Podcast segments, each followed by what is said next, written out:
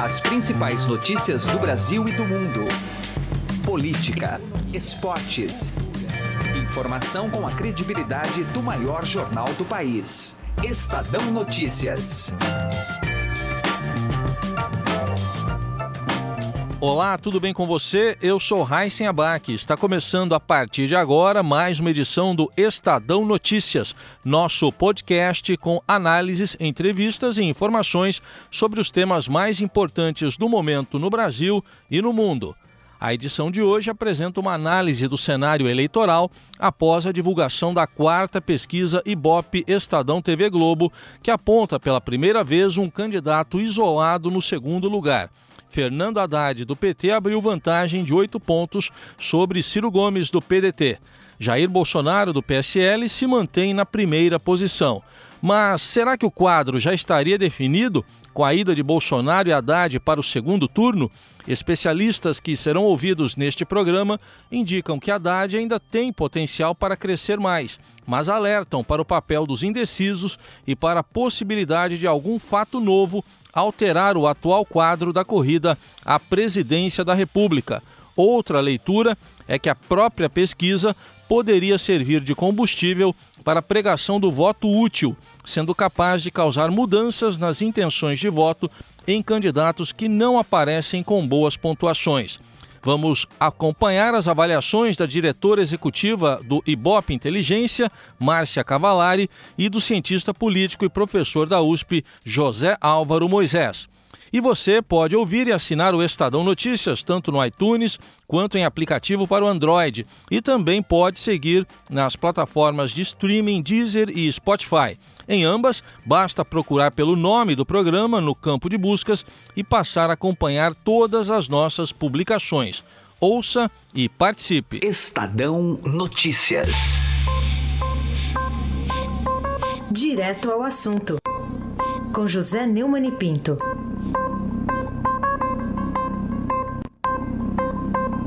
Claro que no fragor da batalha todo mundo está interessado só nos índices dos candidatos a presidente quando leem a pesquisa do Ibope. O Estadão, no entanto, destacou um aspecto da maior importância que eu gostaria de chamar a atenção aqui para você, é, meu caro ouvinte do Estadão Notícias. O que acontece, essa pesquisa do Ibope explica por que é que as reformas encontram tanta dificuldade para serem aprovadas no Congresso. É, não é apenas, por exemplo, a reforma da Previdência, não é apenas o servidor privilegiado que usa toda a sua força para impedir que ela passe. O povo, a pesquisa do Ibope deixa isso claro, veja lá no portal do Estadão. O povo não quer saber de ceder nada para que o Brasil saia da crise. O espírito fundamental das perguntas, as três perguntas que o Ibope fez, era justamente saber até que ponto você está disposto a fazer um sacrifício pessoal para que, digamos, o governo aumente impostos ou o governo corte é, despesas normalmente feitas com saúde, educação e segurança públicas, e, sobretudo, a questão é, da aposentadoria. Você se dispõe a ter uma aposentadoria maior para que o, o governo possa pagar a, a, Previdência, apesar de todo o rumo? Mais do que as lendas urbanas, mais do que tudo, pesa a consciência que o cidadão tem, e essa é a minha leitura da pesquisa do Ibope, porque as maiorias são de 70% para cima, né?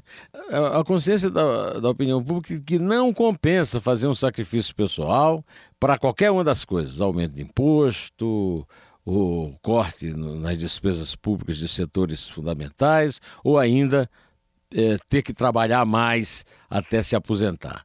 Ninguém confia na possibilidade de que o sacrifício dele seja realmente aproveitado para tirar o Brasil da crise. E este, neste momento, na minha opinião, é o maior problema, o que impede que o Brasil saia do buraco onde os últimos governos, as gestões Lula, Dilma e Temer, o jogaram. José Neumann e Pinto, direto ao assunto. Estadão Notícias. Eleições 2018. A mais recente pesquisa do Ibope para a corrida à presidência da República mostra uma tendência de polarização entre dois extremos. De um lado, Jair Bolsonaro do PSL, do outro, Fernando Haddad do PT. E para analisar o atual cenário, a gente convidou a Márcia Cavalari, que é diretora executiva do Ibope Inteligência, e também o cientista político e professor da USP, José Álvaro Moisés. Agradeço aos dois pela presença. Queria começar, Márcia, falando um pouco aqui de, desses números da última pesquisa que mostram Bolsonaro num crescimento da primeira para a quarta pesquisa de 20% para 28%, e Haddad saiu de 4 quando era candidato a vice ainda e chegou agora a 19. Essa tendência se consolida ou há margem ainda para alguma mudança na sua avaliação? Olha, na pergunta espontânea temos ainda 40% das pessoas que não citam nenhum candidato, ou seja, estão mencionando que votariam branco e nulo ou que ainda não sabem em quem votar. É, o voto do Jair Bolsonaro é sim o voto mais consolidado, porque na própria pergunta espontânea ele já aparece com 24% dos votos e na estimulada com 28%. Né? A tendência é que conforme a gente se aproxime da data da eleição, os resultados da pergunta espontânea fiquem muito próximos da estimulada. Então isso mostra uma consolidação do voto dele. O candidato Haddad ainda tem uma distância maior, ele está com 11 na pergunta espontânea, 19 na pergunta estimulada mas ele ainda tem um espaço de crescimento porque eh, ele é um candidato mais desconhecido e a partir da semana passada, com a oficialização dele como candidato do PT e apoiado pelo Lula, eh, fez com que ele crescesse aí 11 pontos de uma semana para outra e acho que as próximas pesquisas ainda vão mostrar um certo crescimento dele. E, eh, professor Moisés, o senhor vê esse quadro mais ou menos consolidado ou enxerga ainda algum espaço para alguma mudança, algum fato novo que possa alterar esse quadro? Não, eu acho que alguns desses números que a Márcia mencionou mostram que tem espaço para mudança. O primeiro número importante é esse 40% que na pesquisa espontânea nem tem, nem escolhe um candidato, não tem um candidato de preferência, ou uh, declara que vai votar em branco ou em nulo o, o nulo. Né? Então, esse contingente, de alguma maneira, ele pode, se houver um desempenho eh, adequado, inovador e capaz de motivar essas pessoas por parte de algum candidato, dos outros candidatos, ele pode mudar. Não é, não, não, não é imutável. Eu acho que isso não é imutável. É, isso se reforça se nós levarmos em conta o percentual de rejeição na pesquisa espontânea do candidato Jair Bolsonaro é alto, é mais, ainda é mais de 40%. Né? Então, é, é, esses indicadores é, podem sugerir que é, pode haver mudanças. Agora, toda vez que a gente fala de fazer mudanças, né, significa que alguém vai atuar para provocar essa mudança. E isso é que até agora não apareceu. Né?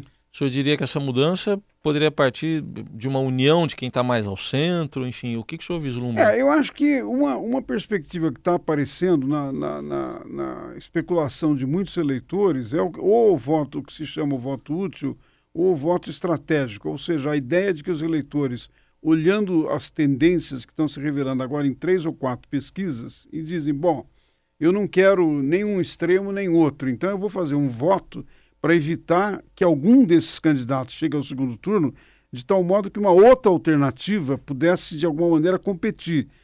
Eu acho que isso está mais concentrado, essa possibilidade, no chamado centro democrático, que envolve Geraldo Alckmin, Marina Silva, uh, Álvaro Dias, Amoedo e Meirelles. Entre esses eleitores, não é, uh, pode haver uma mudança estratégica, dizer, olha, até agora nós não nos concentramos nem em A nem em B, tanto que estão com percentuais baixos, alguns em torno de 9%, 10% e outros em torno de 2%, 3%. Poderia haver uma concentração e com isso fazer uma mudança. Será que isso é viável? Será que isso é possível? É difícil responder essa pergunta, mas é por aí que eu vejo que pode haver alguma mudança. Márcia, essa pesquisa parece é, mais consolidada em relação às anteriores, que mostra dois polos extremos ali, com uma distância maior em relação. Não, não, tem mais aquele pessoal embolado, vamos dizer assim, no segundo lugar nesse momento, né? Dentro da margem de erro é, até. Na pesquisa passada tínhamos quatro candidatos embolados, né? Empatados tecnicamente é, para se destacar ali do, do, como segundo colocado. E agora, com o crescimento de 11 pontos do candidato Fernando Haddad, ele se destaca e se distancia dos demais candidatos. A minha curiosidade é justamente essa. Será que a partir da própria pesquisa do IBOP, as pessoas fazendo a leitura, né, como está dizendo aqui o professor Moisés, podem se encaminhar eventualmente para um voto útil e isso já ser captado numa próxima pesquisa? Bom, a pesquisa ela vai monitorando aí ao longo do tempo os fatos que vão acontecendo na campanha, né? Então, é, toda a informação o eleitor usa é, para tomar a sua decisão de voto. Então, ele vai usar as notícias que estão saindo, as entrevistas que estão sendo feitas com os candidatos, as conversas que ele tem com pessoas do seu círculo para formar sua decisão. Leva também em conta a informação da pesquisa, que é uma informação que ele pode usar e analisar é, dessa forma, de fazer uma avaliação estratégica. A gente nunca viu até então uma, uma movimentação de voto útil em eleição presidencial. Em eleição municipal e estadual, a gente já viu acontecer várias vezes, né? É, precisamos ver se nessa eleição especificamente, que está sendo uma eleição bem diferente das anteriores, se, se esse movimento é, ocorre. Agora, para esse movimento ocorrer, como disse o professor, alguém tem que provocar esse movimento no sentido de conquistar os eleitores a, e conseguir convencer os eleitores a tomarem essa atitude. Professor, a gente já tem visto e ouvido né, na propaganda do candidato Geraldo Alckmin um, uma espécie de conclamação aos eleitores de Marina, Moedo, Meirelles, dizendo que se eles se unirem ao candidato que está mais bem colocado entre eles, que é o Alckmin, se eles não se unirem, poderiam votar no PT, ao invés de estarem votando nesses três candidatos. É um discurso que tem apelo na sua visão?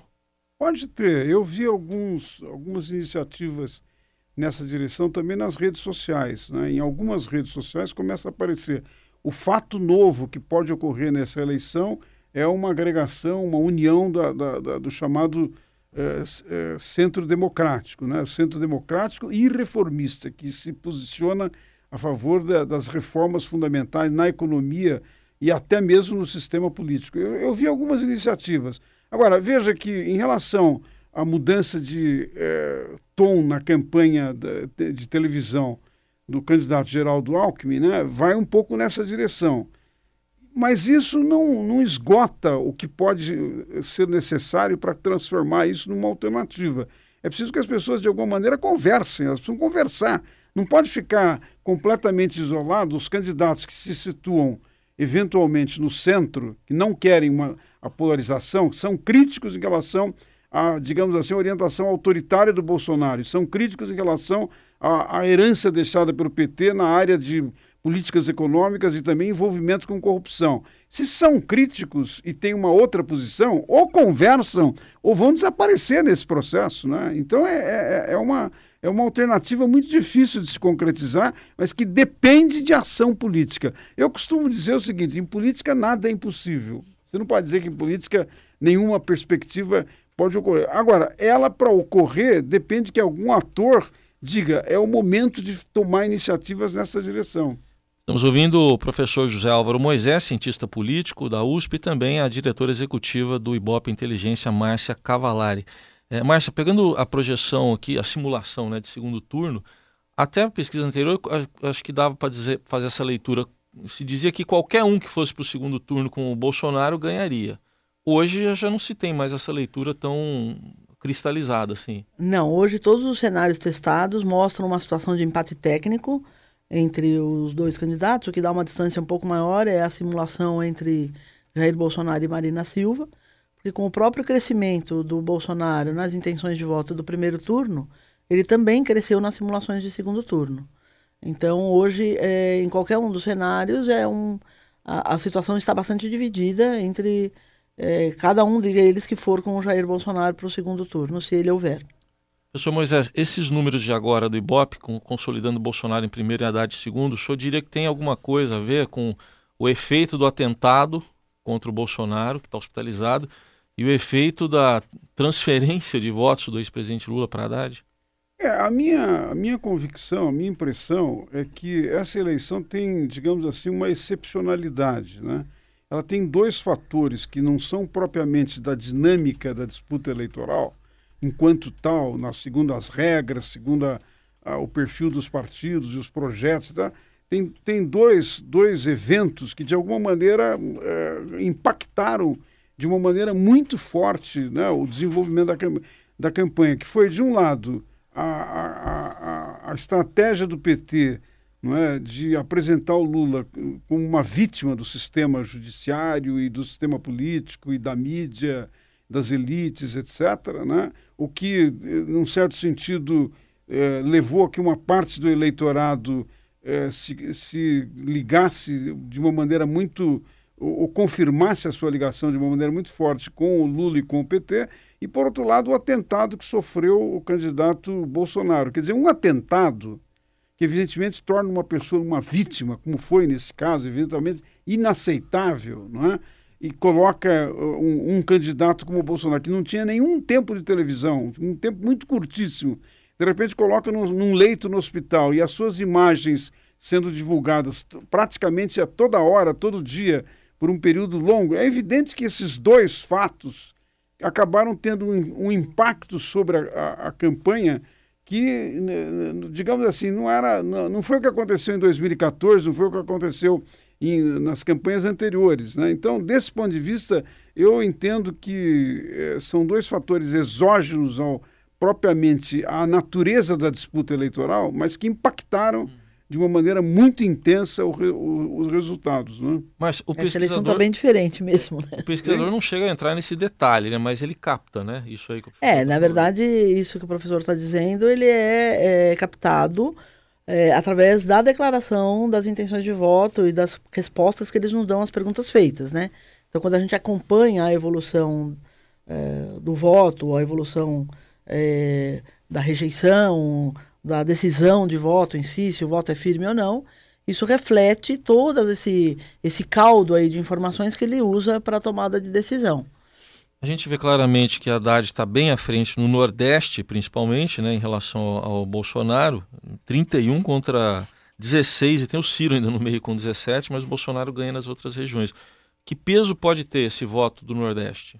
Então, o Nordeste como um todo pesa 26% do Brasil como um todo, é, e, e, claro que o, o, o candidato Haddad está aí na frente, é, ainda o Lula, olhando o Nordeste como um todo, individualmente cada estado, o patamar de intenção de voto nele era bem maior do que os 31, então ainda resta saber se essa montante, tinha estados que ele chegava a ter 60% das intenções de voto, se isso realmente vai ser transferido totalmente para o Fernando Haddad é, isso faz com que é, essa consolidação da, dele dentro do Nordeste assegure aí uma, uma consolidação dele no, no cenário como um todo.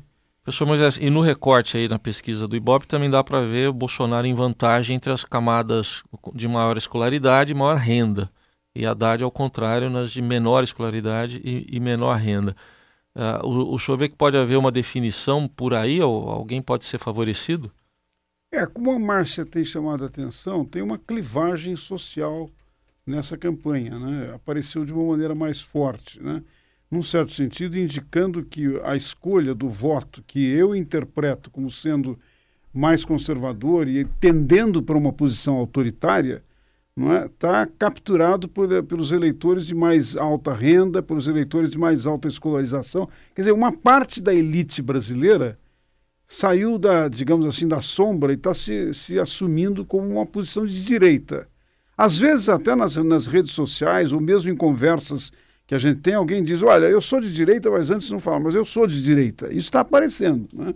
E, por outro lado, uh, o, o, perfil do voto no Fernando Haddad no PT, que é até um, um percentual mais alto, até um salário mínimo, até dois salários mínimos, e ao mesmo tempo é, com escolarização mais baixa ou com quase nenhuma escolarização, ou até o ensino médio, né, indica que esse é o eleitor que viu no governo do Lula, no governo, nos governos do PT, uma mudança que, que permitiu pelo menos uma incorporação no consumo, não é? ou uma mudança em alguns níveis até de renda, que depois foram perdidas e que com o governo Temer, num certo sentido, é, se, se, tornaram, são fatores que se tornaram muito críticos. Né? Então, isso levou a uma polarização e a, e, a, e a, uma consolidação, digamos, desse perfil social pelo lado do voto no Fernando Haddad e no PT. Quer dizer, nós estamos voltando, num certo sentido, à polarização é, entre as cores vermelha e azul. Vermelha mais à esquerda, né?